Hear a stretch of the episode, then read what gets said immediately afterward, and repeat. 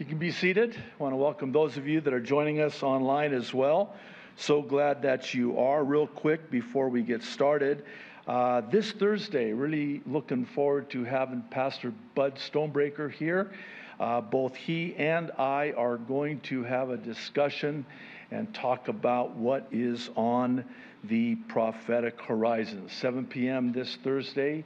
In lieu of the Lamentations study, which we started last week, we will resume it the following week, but this Thursday is going to be a special time together. Would really encourage you to come out and join with us. So we have two services on Sunday, the first of which is the Bible Prophecy Update that we do weekly, have for many years. Second service is the sermon, and it's a verse-by-verse study through the Word of God. We're currently in 2 Peter, and today we're going to begin chapter 3, the last chapter of 2 Peter. It'll be live streamed at 11:15 a.m. for those of you online. Today we're going to look at how and why God wants us in His will more than we even ourselves want to be in His will. So again, 11:15 a.m. Hawaii time. That'll be live streamed. And for those of you that are joining us by way of YouTube or Facebook, we'd encourage you to go directly to the website, JDFarag.org, and there you will find the uncensored and uninterrupted entirety of today's update.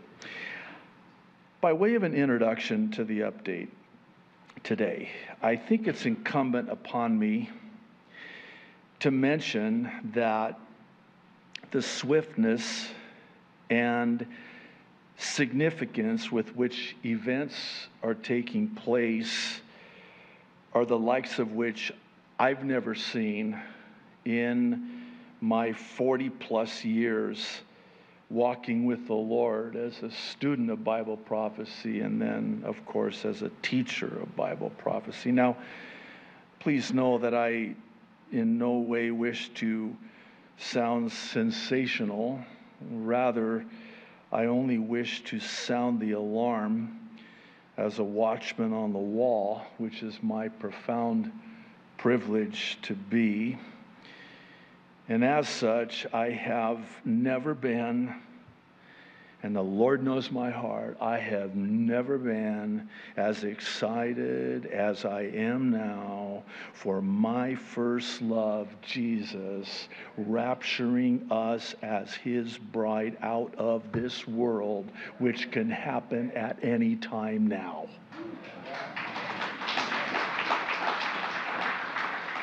So much is happening so fast. I had a really busy week, you might say. So it's for this reason that I would like to talk with you today about how the distractions of these last days are drawing Christians away from Jesus, who is and will always be our first love. What I'm hoping to do in our time together today is explain first, the significance of these distractions prophetically. Then second, identify them specifically. And then third, more importantly, what we're to do about this practically. I'll start by drawing your attention to the book of Revelation chapter 2. I want to read the first 5 verses. This is the first letter to the first church. 7 churches. This is the first church, the church of Ephesus. Verse 1. To the angel of the church of Ephesus write, these things says he who holds the 7 stars in his right hand, who walks in the midst of the 7 golden lampstands. I know your works, verse 2, your labor, your patience, and that you cannot bear those who are evil. And you have tested those who say they are apostles and are not, and have found them liars. And you have persevered and have patience and have labored for my name's sake and have not become weary. Wow. I want to go to that church. That's kind of a lot. Verse 4, though. Nevertheless, I have this against you, that you have left your first love. Remember, therefore, verse 5, from where you have fallen. Repent and do the first works, or else I will come to you quickly and remove your lampstand from its place unless you repent. Throughout Scripture, true to form, the name is the nature, and such is the case with Ephesus, which in the Greek means desirable. That's going to come into play here in a moment. The city of Ephesus was known throughout the ancient world for their religious worship of Diana, who was Diana, the goddess of fertility and sex. The temple of Diana in Ephesus was one of the seven wonders of the ancient world because of its 127 pillars, 60 feet high. You can actually find this online. It's really quite astounding. While the city of Ephesus was known throughout the world, so too was the church in Ephesus, also known throughout the world, starting with Paul, who started it. So important was this church that Paul would spend 3 years there. That is longer than any time that he spent at any other church. And then Paul would have Timothy pastor this church for a period of time, and then the Apostle John, who received this very revelation, also pastored the Ephesus church. Now, why do I point that out? Because this church was profoundly privileged to have such a firm foundation some 40 years prior. However, as the years went by, they had left, not lost, left. Please make that distinction. They had left their first love, which begs the question of what happened and why did it happen? Thankfully, Jesus answers this in verse 5 with what's been affectionately referred to as the 3 R's. Remember, repent, and repeat. Remember, as they forgot about Jesus, repent as they turned away from Jesus, and repeat as they neglected time with Jesus. Now, the question becomes one of what was it that caused them to forget, turn away, and neglect Jesus? And the answer in a word is, wait for it, distractions. Distractions. This would explain all three. Whether it's good or evil, secular or even sacred. Do you realize that even in our service to the Lord, we can hinder our relationship with the Lord? Because we're too busy serving the Lord. We have no time for the Lord. And this is what was happening. They were even distracted by good things, sacred things, noble things. But whether it's good or evil, secular or sacred, the effect is the same. We forget Jesus, we neglect Jesus, and we ultimately leave Jesus.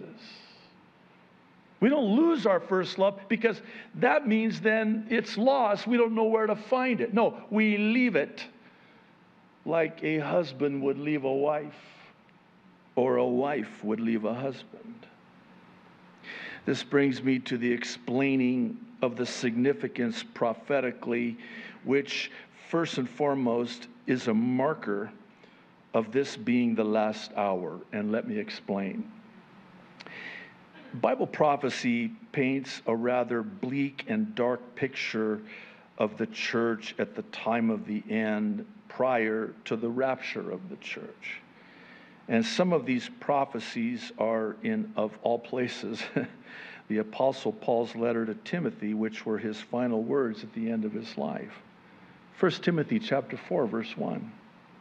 The Spirit clearly says, expressly, explicitly says, that in the later times, the last days, some will abandon the faith and follow deceiving spirits. Some of your translations render it seducing spirits. Very interesting word in the original language of the Greek New Testament. It's the Greek word planos, from where we get our English word planet. Hang on to that. These deceiving, seducing spirits and things taught by demons. 2 Timothy chapter 4, verses 1 through 4. In the presence of God and of Christ Jesus, who will judge the living and the dead, and in view of his appearing, that's the rapture, and his kingdom, I give you this charge, Paul to Timothy, verse 2, preach the word. Be prepared in season and out of season. Correct, rebuke, and encourage with great patience and careful instruction. And here's why, Timothy. Here's why, church. Verse 3, for the time will come, that time is here, when men will not put up with sound doctrine. Instead, to suit their own desires, they will gather around them a great number of teachers to say what their itching ears want to hear. They will turn their ears away from the truth and turn aside to myths. And then 2 Timothy chapter 3, the first 5 verses. But mark this, there will be terrible times, perilous times in the last days. People will be, listen very carefully, there's 19 things on this list, and I want you to pay particular attention to the love factor. Lovers of themselves, lovers of money, boastful, proud, abusive, disobedient to their parents, ungrateful, unholy. Here it is again, verse 3, without love. Unforgiving, slanderous, without self-control, brutal, and here it is again, not lovers of the good, treacherous, rash, conceited, and 2 more times, lovers of pleasure rather than lovers of God, having a form of godliness but denying its power, have nothing to do with them. That's a bleak picture, isn't it? This is a prophecy concerning what the church is going to look like at the time of the end, right before the rapture of the church. Does the church look like this? Yes, it does. Sorry if I answered that for you. I want to help you out. It was a rhetorical question. So that's an explanation of the significance of these distractions prophetically. It's actually a fulfillment of Bible prophecy. The very fact that this is happening. So now let's turn a corner to the identifying of these distractions specifically, and we're going to have to at this time, in order to do that, end the live stream. I know early this time, but we'll redirect you to the website. Hopefully you're already there. So what follows is a list that I put together that identifies the main distractions having the greatest propensity to draw us away from Jesus as our first love. Here's a at-a-glance list. Number 1, social media and internet. Number 2, politicians and elections. Number 3, money and possessions. Number 4, news, propaganda, and ads. Number 5, athletes and sports. Number 6, staged wars and events. Number 7, actors and entertainment. And number 8, finally, planned genocide and control. A couple things by way of a preface before we get into this. The first of which is that while this list is in no way exhaustive, it is in every way descriptive. It describes with precision accuracy prophetically what is happening today in the church. Secondly, the things on this list are not evil in and of themselves. Rather, they're used for evil purposes, and evil, interestingly, is live backwards. It's a 180 in the other direction, L-I-V-E-E-V-I-L. And this is Satan's MO, is to get us to go the other direction. See, when we come to a saving knowledge of Jesus Christ, Satan shifts his strategy. No longer is he trying to keep us from Jesus. Now we're saved. He wants to distance us further away from Jesus. That's his whole strategy. The Apostle Paul said, don't be ignorant of Satan's strategies, his devices. I love the King James, the wiles of the devil. Don't be ignorant. Don't be so naive when it comes to the strategies that he uses. He's all about getting the Christian as far away as he can from Jesus. And he's met with a large measure of success, sadly. Also, this list, it's not in any particular order, but the first one, social media and the internet, that's the hub, man. That's the hub for the other 7. We'll talk more about that in just a moment. Lastly, in the interest of time, I'll only take the time to expound in more detail on the final 4, as it were, on the list. So, number 1, social media and internet. Would you agree that this is the catalyst? This is the hub, this is the vehicle, this is the avenue. This is the interesting word, device. Device. And by the way, just, I hope you don't tire of me saying this, but internet, the web, come on. Right there. It's, you're trapped in this web. You're caught in this net. So it's this catalyst for most, if not all, of the distractions. It comes vis-a-vis social media and the internet. Number 2, politicians and elections. I will not be expounding on this one today. Thank you for laughing. But I will say this, this one in particular is one of the biggest distractions, especially in recent years. Number 3, money and possessions.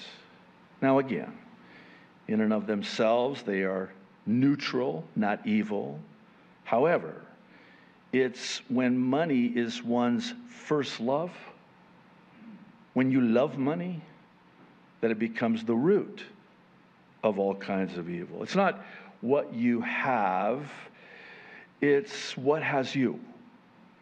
It's not what you possess, it's what possesses you. Does Jesus have your heart? Does Jesus have your love? Does Jesus have your attention? Number 4, news, propaganda, and ads. This has fast become one of the most powerful brainwashing distractions in these last days, and it commenced particularly in the year 2020. Actually, it was decades prior under the banner of what is known as the CIA's Operation Mockingbird. Number 5. Athletes and sports. Now, if you'll kindly allow me to, I'll expound on this and the remaining 3, but I do want to say this. We have many online members that are athletes, some of them professional athletes. And again, in and of themselves, not evil. However, Satan can use this and is using this. Many of you remember Buffalo Bills player Damar Hamlin. He collapsed suddenly on the field after tackling Cincinnati Bengals wide receiver T. Higgins in the first quarter. The game was suspended and subsequently postponed by the NFL. And then you all saw the video of Hamlin being rushed to a Cincinnati hospital, and it was believed that he had suffered a sudden cardiac arrest. Well, recently, the 24-year-old Hamlin was interviewed on Good Morning America. And he was asked, and I quote, "The question on so many minds is, what caused his heart to stop beating? You're 24, in peak physical condition, and can run circles around me right now. How did doctors describe what happened to you?" Hamlin, after lengthy pauses, and I mean lengthy pauses, which seemed like an eternity, responded this way. Pause. We're still pausing. Pausing again. Pause. Still pausing. No, for real. Watch the video. That's something I want to stay away from. And then the interviewer, almost as if to be on script, on cue, just took it and ran, and all of a sudden it was like, wait a minute, wait. You want to stay away from that? Why? We all know why. Why won't you say it? I'll say it for you. Because nobody wants to talk about it. It's because of the injection. That's why. Oh, I'm sorry, I forgot. It's all sponsored by Pfizer. You can't say that. Hamlin also made an appearance at the Super Bowl, where he was met with a standing ovation along with the Buffalo Bills medical staff. And by the way, the reason why this really hits home for us is because there was this movement. I mean, people were praying. They were praying on the field, and it seemed like the Christians, or so we thought, we're all coming together, coming out of the woodwork, praying for him. And then, I mean, God in his grace, it would seem, actually miraculously healed him. And we want to stay far away from that? Where's any mention of, it was the grace of God that I'm sitting here before you today to be interviewed by you today? No, we stay away from that. Oh, but hey, I'll be at the Super Bowl. And I'll be wearing a jacket. Bear with me. The front of which is seen here. Interesting jacket. Upon closer examination, the face on the front of the jacket is supposed to be Jesus. It's not the Jesus in the Bible, though. This is profane. It is blasphemous. It is a mockery. And this for a number of reasons, not the least of which is that Jesus is risen. He is no longer on the cross that Satan wants to keep him on.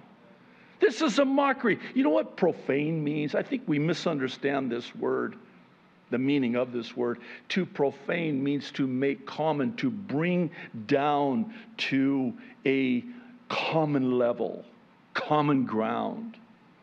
This is what this does. That's not my Jesus. That's a different Jesus. And I suppose we shouldn't be surprised that this is not the Jesus of the Bible, because the true Jesus of the Bible warned us about these false Christs. In fact, it would be a sign increasing in intensity and frequency in the last days like birth pains. In fact, it's the first thing Jesus says when he's asked by the disciples, what will be the sign of your coming and of the end of the age? And the first thing Jesus says is, don't be deceived. Many will come saying, that's Jesus. That's not Jesus. Oh, Jesus is over here. No, he's not. Oh, that's Jesus on Hamlin's jacket. No, it's not. These are false Christs. Enter this Super Bowl ad. You hear about this? Sponsored by this new movement. He gets us. Who's he? Jesus. Oh. So far, so good. But it's yet another promotion of another false Jesus and a false gospel, presupposing that there's even any gospel at all, which there's not. I'll save you the time. Yes, the true Jesus gets us, which is why he died for us, in order to save us from us. In other words, Jesus loves us so much that he gets us out of hell for eternity. But that's not this Jesus. This Jesus, he gets us, LGBTQ community. He gets us, Black Lives Matter, et al. He's one of us. You've just profaned Jesus. You brought him down. Oh, yeah, he's man, fully man, but he's fully God. But what you've done is you've stripped him of being fully God, and you brought him, profaned him, blasphemed him, and brought him down to the level of common man. He gets us. He's one of us. And then they leave it there. That's not Jesus. No, he does get you. And he does love you, by the way. In fact, he loves you so much that he was willing to die for you. And greater love hath no man that he lay down his life for another. Yeah, he gets you, but he loves you too much to leave you where you're at. He wants to save you. He wants to give you the Holy Spirit to indwell you, to change you from the inside out. See, and we talked about this on Thursday night. We talked about it more than just Thursday night. Anything that goes against the Word of God is incompatible with the Word of God. Is not the Word of God. That should be a firm grasp of the obvious, right? I think it was last Sunday we were talking about it. When somebody says, and you got to always have the antennas go up, these are red flags. When somebody says, hey, God showed me. Wow. Oh, I'm not worthy. You know, God told me. Whoa. Yeah, God told me that I'm to live together with my boyfriend and not get married. I don't know what God you're hearing from, but it's not the God of the Bible, because God will never contradict his word. Well, he gets us, though, and God told me that it's okay to be gay.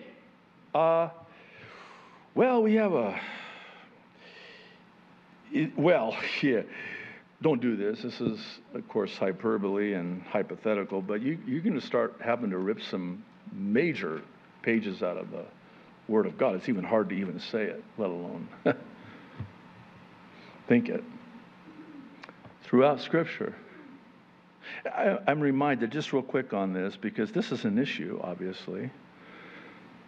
What Paul wrote to the Corinthian church, he goes through this list of sins, sexual immorality, homosexuality, and then he says, as were, past tense, some of you. But Jesus gets you, and he got you out of that lifestyle, so that's no longer you.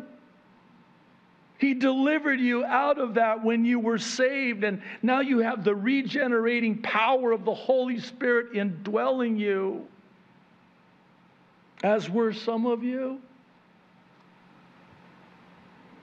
But this is the world-friendly, secret-sensitive Jesus. He's more plausible, more amicable, more amenable. Hey, just kind of lighten up, man. That's not the Jesus of the Bible. Well, it's halftime. How you doing? Time for the halftime. It gets worse. Yeah. Time for the halftime show. Yay. No, not yay. Not yay. Not yay. Who's doing the performance? Rihanna. I think that's how you pronounce her name. Oh, and it's sponsored by Apple Music, whose logo has always been the fruit with a bite out of it from the tree of the knowledge of good and evil, E-V-I-L, back in the book of Genesis. Now, don't go throw away your Apple computers. Again, neutral. But they can be used for evil. But what's meant for evil, God means for good. Now, I want to draw your attention to a couple things about this performance, which this might be hard to believe, but it was actually tame in comparison to previous years. And some of you know what I'm talking about. Some of these halftime shows have been just, are you kidding me? And isn't it interesting? And this should really be a litmus test of sorts. Don't you find it interesting that it's always blasphemous against Jesus? I mean, Madonna.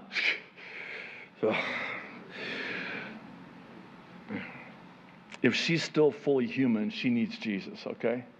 But all of her performances are so blasphemous, a depiction so grotesque of the Last Supper. It is such blasphemy, and it's so satanic. Why, pray tell, is it always Jesus? Why can't we be an equal opportunity God offender? Can we just have a Super Bowl performance halftime against Muhammad? Was that too much? I'm just trying to put it into perspective here. No. It's always antichrist against Jesus. Why? Because Jesus is God. And Satan hates God, hates the creation of God. Seriously, when I say this was tame, I really mean in comparison to some of these other halftime shows. Even the Olympic opening ceremonies, have you seen some of these over there? Don't watch them, please. I'm thinking 2012 was one of the most demonic opening ceremonies you could ever imagine. And it glorified Satan. Well, first thing I want to point out is, though it's somewhat obscured, she's wearing a belt with a pentagram on it. And, of course, a very red devil outfit. Second, and this is not coincidence, at exactly the 13:03 mark, in a 13-minute video, which is a significant number in Satanism, she makes the pyramid sign. Now, you've probably seen politicians. President Trump always makes this, by the way. I said I wasn't going to expound on politicians, but he always sits like this. This is not, first of all, it's not even that natural. I got carpal tunnel doing it right now. It's deliberate. It's a symbol. They place a lot of emphasis on symbols. This is the pyramid. This is the Illuminati. This is 33rd degree masonry. This is as satanic as it gets. And the number 33, very significant more significant than the number 13 in Satanism. And by the way, 33, 3 plus 3 is 6, number of man. But here's why I believe it's 33. That was the age of our Savior when he was crucified. It's also the percentage of the angelic host who was cast out of heaven when Lucifer exalted himself. A third, 33. I might as well. I'm already Disneyland. Don't. Oh, no, you didn't. Oh, yes, I did, and I am.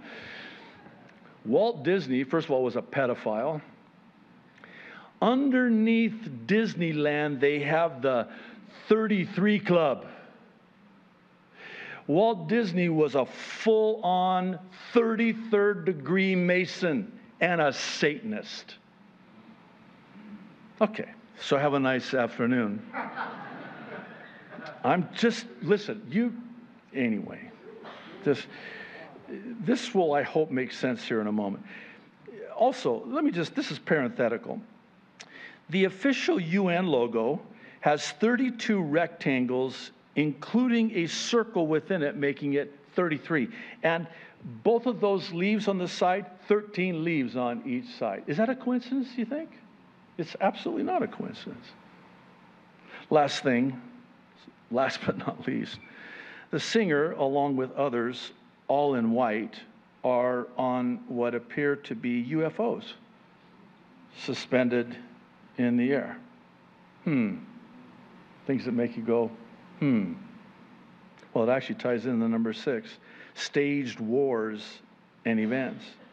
Doubtless you've heard about the recent uptick in UFOs and the U.S. military's response of shooting them down to the tune of 4 in just 9 days. You heard about this? I won't spend a lot of time on this except to say that UFOs and aliens are, for the most part, demons. And they have a twofold purpose. First, to explain away the rapture as an alien abduction. And second, to unite the whole world together under the Antichrist after the rapture. As with these UFOs, so too is this true with what's being dubbed as spy balloons. I only mention it here because it fits in with the narrative of fear. These are staged events, and they serve the same evil purpose of uniting the world under a false savior of the world, a.k.a. the Antichrist. Way back on September 21st, 1987, then President Ronald Reagan, in his address to the 42nd session of the United Nations General Assembly in New York City, stated, and I quote, "Can we and all nations not live in peace? In our obsession with antagonisms of the moment, we often forget how much unites all the members of humanity. Perhaps we need some outside universal threat to make us recognize this common bond. I occasionally think how quickly our differences worldwide would vanish if we were facing an alien threat from outside this world. And yet I ask you, is not an alien force already among us? What could be more alien to the universal aspirations of our peoples than war and the threat of war?" Oh my goodness, interesting choice of words. That is almost verbatim exactly what Jesus said in the aforementioned prophecy in Matthew 24, likening all of these things to birth pains in increasing frequency and intensity, and that's exactly what's happening.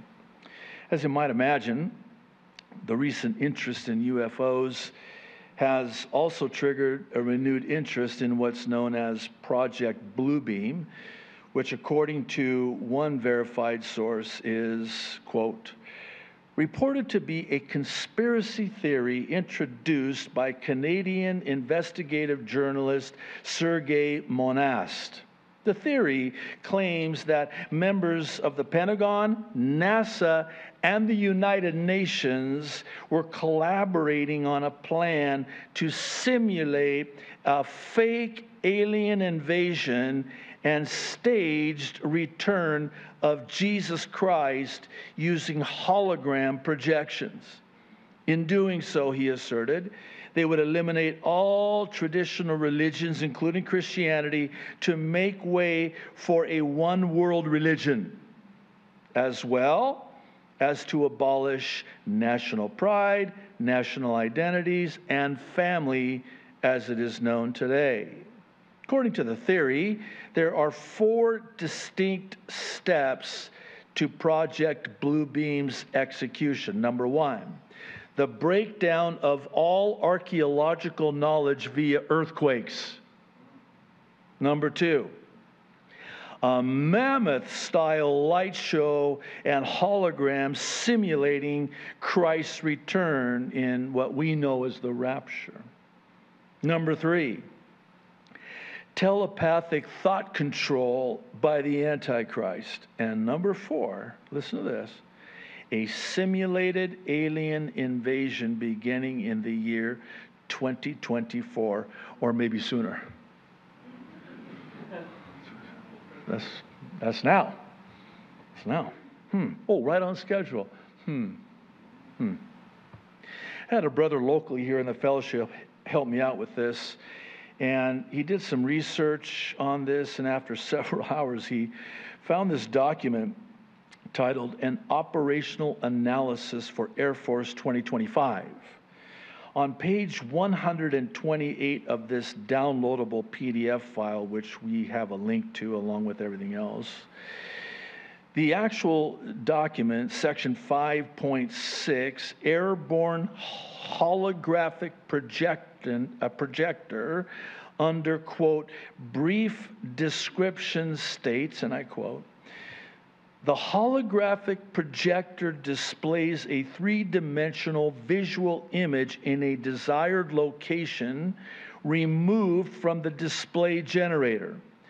The projector can be used for psychological operations, psyops, and strategic perception management. It is also useful for optical deception, delusion, and cloaking, providing a momentary distraction when engaging an unsophisticated adversary. Oh, I'm an unsophisticated adversary, I guess. Oh, it's to deceive and distract. That's what this is for. I happened upon this meme that's making its way around social media. I think it says it all. PSYOP in 2020, virus. 2021, vaccine, so-called. 2022, war. Now, 2023, UFOs. These are all psychological operations. Distractions. Deceptions. That's what this is all about.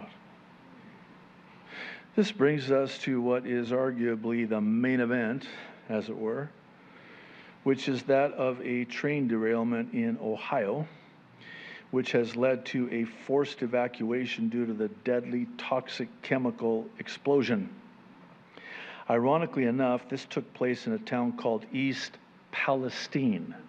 Why do I pronounce it like that and not Palestine? Because, first of all, that's how they pronounce it.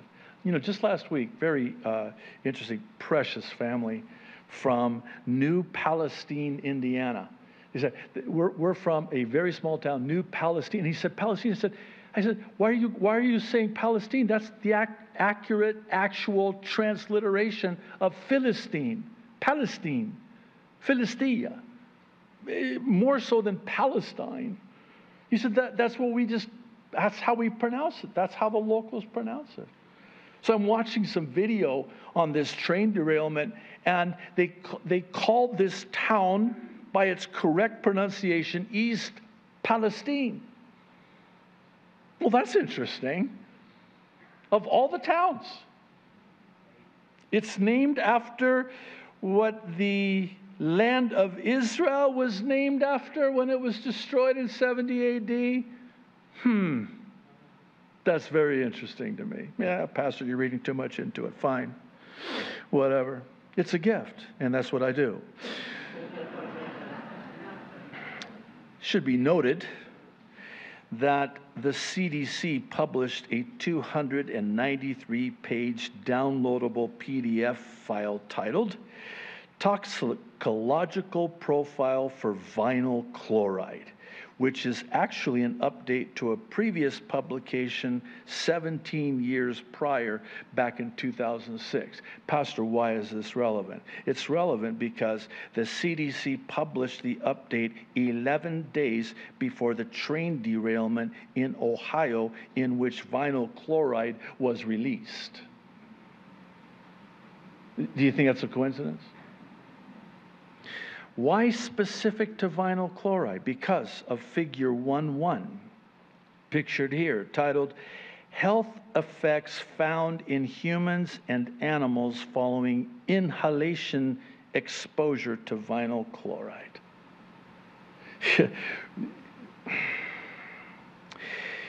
I don't know as of this morning, but I did try to check. But yesterday, as of yesterday, I was made aware of additional derailments and events immediately following this chemical release, which is what it is, in Ohio. And there was one in Texas, Oregon, and Michigan, as well as deadly chemical explosions in Arizona and Florida. And this is all deliberate to kill people. That's what it is. Well, let's get to actors and entertainment. Are you okay? We're getting there. Believe it or not, this ties in. What if I told you that last year, in 2022, Netflix released a movie titled White Noise, which is about a train derailment in Ohio, leading to a forced evacuation due to the deadly toxic chemical explosion? Come on. Really? Really? Yeah, really. And they make a mockery even of it. It's kind of a comedy. I watched the trailer. I wouldn't recommend it. It's a script, man. It's predictive programming, man. Okay. Programs. Programs? I'm going to be programmed. Channel. Let's turn the channel. Oh, they're going to channel. I'm going to be channeled.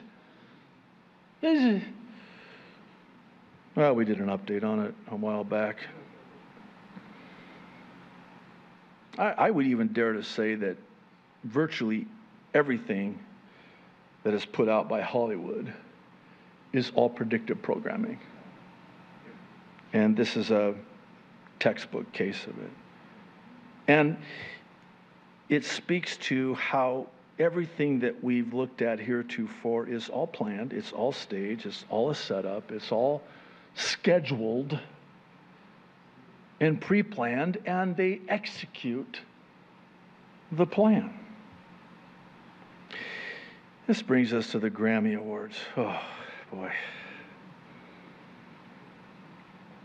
I mean, this was, I would have to say, probably one of the most overtly satanic performances that you would ever see. In fact, I had a difficult time trying to crop the picture just so it would be appropriate to even show. Now, again, I don't want to go too far into this, lest doing so would glorify Satan, which is exactly what this is all about. You know that, right? But what I will say about it, and I think it says it all, is that the Grammys were sponsored by none other than Pfizer. Well, this ties into number 8. Lastly, the planned genocide and control. Back in 2020, we covered this strategic intelligence chart from the World Economic Forum, and I just wanted to take a quick moment to update you on their update concerning vaccination. And here's why. Mandatory vaccinations are at the center of everything, and I mean everything. What's interesting is that their updates now include things like misinformation, religion, economics, cybersecurity, diversity, and social protection, to vaccine hesitancy, and everything in between. Bottom line, this is a planned genocide to first reduce the population in order to then control the population. And here's the thing, it's happening now, in real time. Let's catch our breath, because this brings us full circle to the 3 R's. Thankfully, thank you, Jesus. Provides us a way back to Jesus, our first love. Notice how Jesus first tells this first church to remember the height from which they've fallen, as if to say, you've fallen out of love with me. You've instead now fallen in love with the world, which is why you've left me as your first love. This is where it has to start. Remembering one's love for the Lord at the start. Remember when Jesus was everything. He was first and foremost. Now, this does not speak to infatuation. That's different. It speaks to loving the Lord with all our heart, mind, strength, and soul. And by the way, this applies to marriage. Not that this is a teaching on marriage, but it's in the marriage relationship, which starts off that way. It's all so romantic, right? My wife and I, 35 years this year, when we first got married, man, I opened the door for her. Such a romantic, aw. Now, 35 years later, like Ephesus, hurry up, get in, we're late, what's the matter with you? Okay. That's the last time I'm using myself as an example and taking one for the team. I'm going to leave that one right there. But it was a get to. Your time with the Lord was because you wanted to. At first, well, this goes into and dovetails into the second R, repent, which simply means to change one's mind and change one's direction in turning back, doing a 180. Stay with me on this. If we would but remember what it was like back there and back then, we'll want to turn back and return back for what we first had. Then, once we've remembered, repented, and returned back to our first love, we'll want to repeat what worked at first. The first works. That's what that means. What worked at first? The first works. Your first love. But this is the problem, isn't it? You know, I just don't have those feelings anymore. I don't feel as I did at first. Well, do the first works and the feelings will return. Let me try that again. I'll say the same thing in a different way. Return to what worked at first, and it will be the first love and the first works. The feelings will follow. Let me try that one more time. Think this through with me. Yeah, I don't have that same gushy feeling that I had. You know, it's over time, you know, you just kind of mature. And by the way, I don't agree with this notion that if you find yourself years later not loving the Lord as you first did, you know, love matures. I love my wife more today than I did when I actually opened the door for her. But it's a mature love. It's not a infatuation, immature love. No, it's a mature love now. I've grown in grace and matured in Christ, and it's a mature love. And you grow in that love. But when you go back and you start doing what worked at first, oh, the feelings follow. True story, you've maybe heard this before. Wife goes into the attorney's office, says, I'm going to divorce this jerk.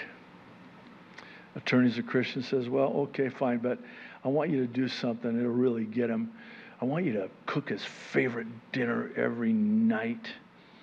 You know, bring him the paper. That's back when people read the paper, which we don't read anymore. And do all of these things that you know, just, and then divorce him. She's like, yeah. That'll get him. So she does it. She's working really hard and making his favorite meal. And you got to know, he thinks, wow, what's up with this? You were just wanting a divorce the other day. You were going to leave me. Well, this goes on. And the agreement was 90 days, 3 months. The attorney knew she would not call back. You know why? Because she was so in love with him. After she did that, she no longer wanted to divorce him. What's your point, Pastor? The feelings follow. The feelings follow. And this is, when you do what you did at first, the feelings will follow if you do it first. And that's not a play on words. That's God's word in James concerning the Lord drawing near to us when we first draw near to Him. In other words, I first draw near to Him, then He will draw near to me. Then in His presence is the fullness of the feelings of joy. This is Psalm 16:11. You will show me the path of life. In your presence is fullness of joy. At your right hand are pleasures forevermore. Couple more things real quick. Notice verse 5.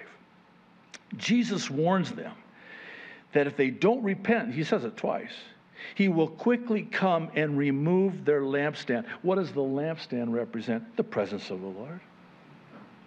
If you don't repent, return, repeat, remember, I'm going to come quickly and I'm going to take my presence out of the church. And by extension, the midst of your life as a Christian. And when this happens, think about it. There's no life, no light, and the ensuing deadness and darkness sets in, marking this as the end of all things. 1 Peter chapter 4, verse 7. The end of all things is near. Therefore be clear-minded and self-controlled so that you can pray. As I was preparing for and praying about today's prophecy update, I was struck by the irony of how all of this can work both ways. And here's what I mean by that. Everything on this gnarly list can either take someone away from Jesus or propel them to or back to Jesus. Let me just share personally for me. Some 40 years ago now, I came to the realization that Satan was real. And it was really through the vehicle, the medium, that's another one, of music, of the satanic music. And I was listening to bands that, and this is not a gimmick, that had literally sold their souls for rock and roll. And these were agents of Satan. These were demon-possessed musicians that were basically taking people to hell, like AC/DC, On the Highway to Hell, Led Zeppelin, Stairway to Heaven. It's actually a staircase to hell. These are Satanists. And I was, please don't look at me weird, I was demon-possessed through, in and through this music. And then I heard the gospel one night, and it was presented very clearly, as it always should be, and I realized, wait a minute, Satan is real. Now, wait a minute, if Satan is real, that means Jesus is real. And if Satan wants to take me on the highway to hell, that must mean that Jesus wants to take me on the highway to heaven. And I put two and two together. And that night, man, I prayed myself to sleep, crying out to God, just childlike, simple prayer.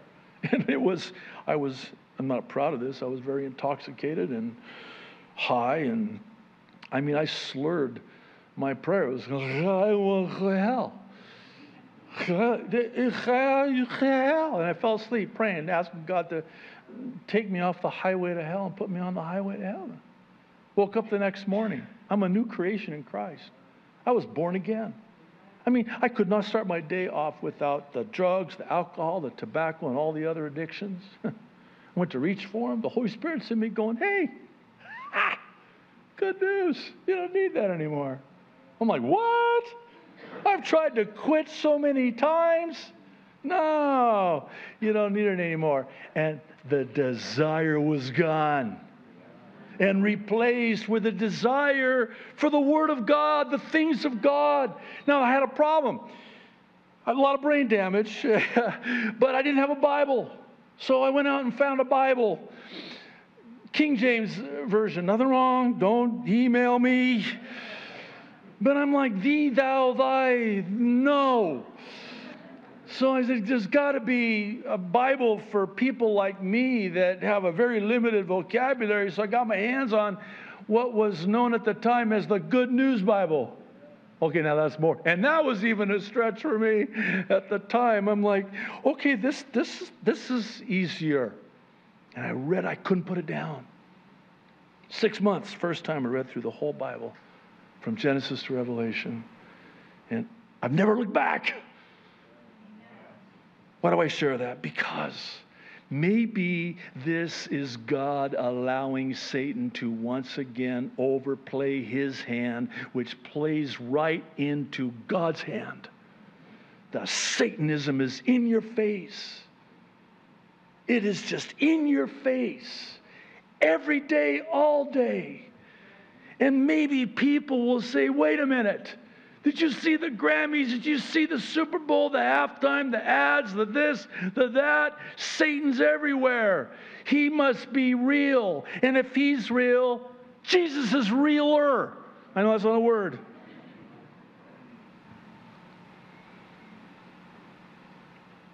Would you agree that this is, in fact, what's happening in the world today?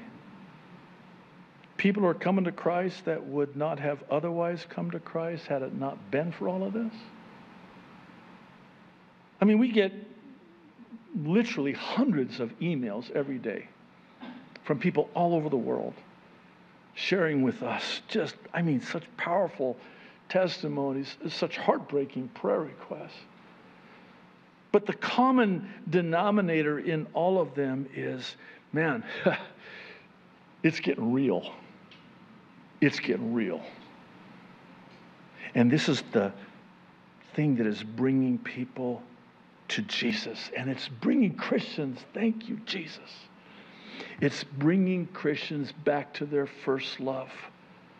I can't even begin to tell you how many people have shared with us how this brought them back to Christ, their first love. They had been so caught up, no pun intended, in the world.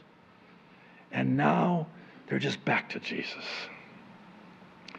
And if for no other reason, it's like, help, protect me, help me. It's been said that when you'll never know that Jesus is all you need until Jesus is all you have. And I think that's what's happening today. I want to end with the gospel, the good news of salvation in Jesus Christ and the ABCs of salvation, which is just an explanation of the gospel, the good news of salvation. It's just a simple, childlike explanation to equip you. ABC simple. The A is for admit or acknowledge that you've sinned. I mean, it really needs to start there, because if you're not a sinner, why would you have any interest in the Savior? Romans 3:10 says there is no one good, no one righteous, not even one, save one, Jesus the Christ. Romans 3:23 says all have sinned and fall short of the glory of God. We've all fallen short of God's perfect standard of righteousness. We've sinned, missed the mark, an archery term. Romans 6:23 is like the sentencing phase, if you will. For the wages of sin is death, but, here's the good news, the gift of God is eternal life in Christ Jesus our Lord. Here's the gospel. 1 Corinthians 15, the first four verses, the first letter of the Apostle Paul to the Thessalonians. Jesus came, he died, he was buried, he rose again on the third day, and he's coming back again one day. Good news. For me? Yeah. He died for me? Yeah. Wow, he must love me? Yeah. For God so loved the world that he gave his only begotten Son, that whosoever would believe in him would not perish, but have everlasting life. And that is central. The B is for believe. Just believe in your heart that Jesus Christ is Lord. This is Romans 10:9 and 10. It says, if you believe in your heart that, and this is key, God raised Jesus from the dead, you will be saved. Listen, to any Catholic or someone from a Catholic background, I ask you as honestly and humbly and as lovingly as I possibly can, why is Jesus still on the cross? He's not on the cross. He's risen from the dead. Don't put him back there. It was once and for all. And I believe in my heart that he's not on that cross anymore, that he has been raised from the dead, and I am saved because he was raised from the dead.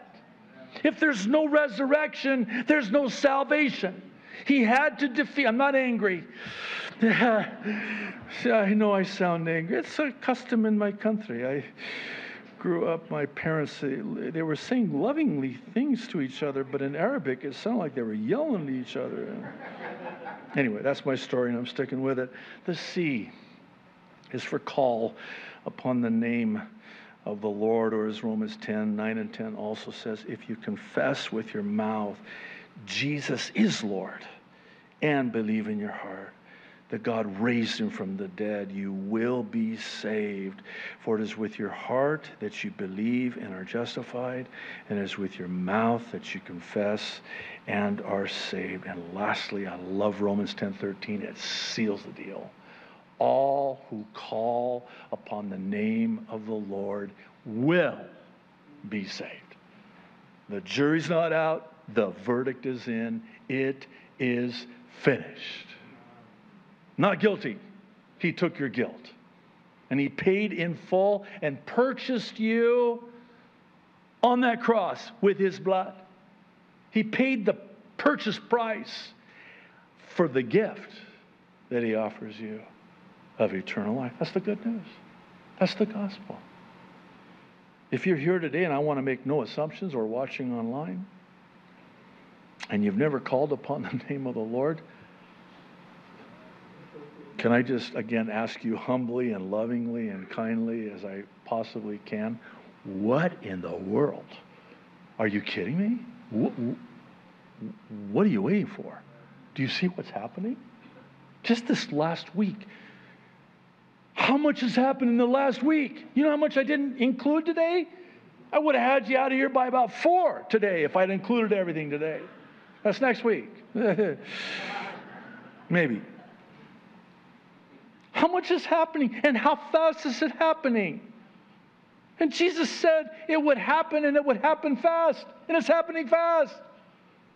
And the next thing that's going to happen, that trumpet's going to sound, and the dead in Christ are going to rise first, and we who are alive and remain are going to be caught up, raptured up to meet the Lord in the air. Do you realize that can happen at any time?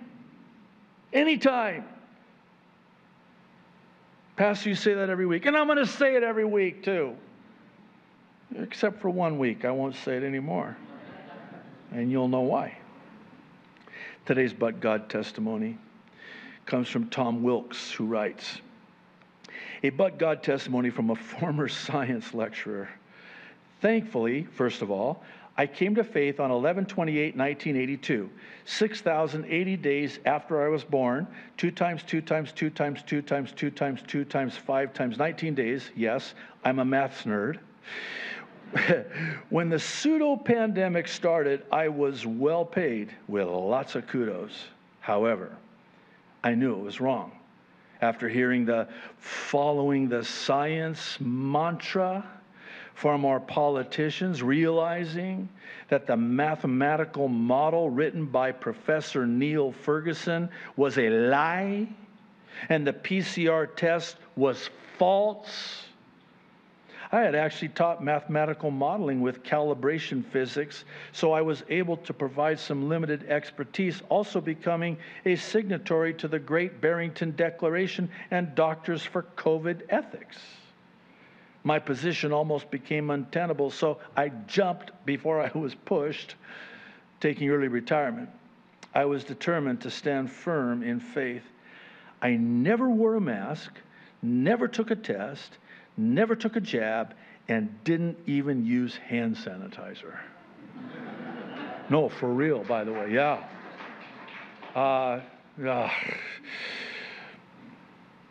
There is... research, vetted research, that this hand sanitizer has chemicals that messes with your thyroid. I don't use hand sanitizer. Now, if you want to use hand sanitizer, that's fine. Just stay away from me, please. I'm sorry. I say that in love, in Jesus' name. So he goes on. However, I lost many family members, friends, and former work colleagues.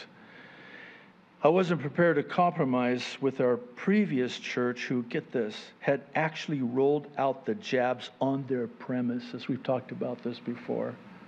They turned the Church of Jesus Christ into a vaccination center.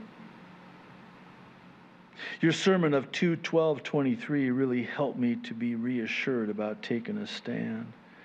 To me, if Paul could suffer so much to bring us the gospel, the least I could do would be to go against the agenda. My early retirement released a lot of time over the past 2 years to really study the Bible and to put my research skills to good use. I love it when God does that.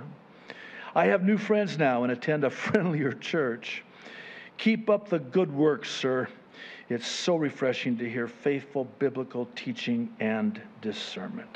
And to that I say, praise the Lord. Capono, coming up, I want you to stand up. All the glory goes to God. God, who is like unto you, O Lord? There is none like you. You alone are worthy of all of our praise. All of the glory due your holy name. Lord, we give you all the glory. We thank you. We praise you. Lord, we cannot thank you enough. Lord, it's getting so real. So much is happening so fast. And we want to take refuge in you.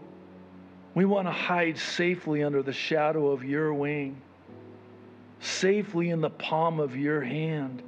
Lord, save us. Rescue us from this. We know you will, soon and very soon. Please, quickly, Jesus. And thank you, Jesus. In Jesus' name we pray. Amen.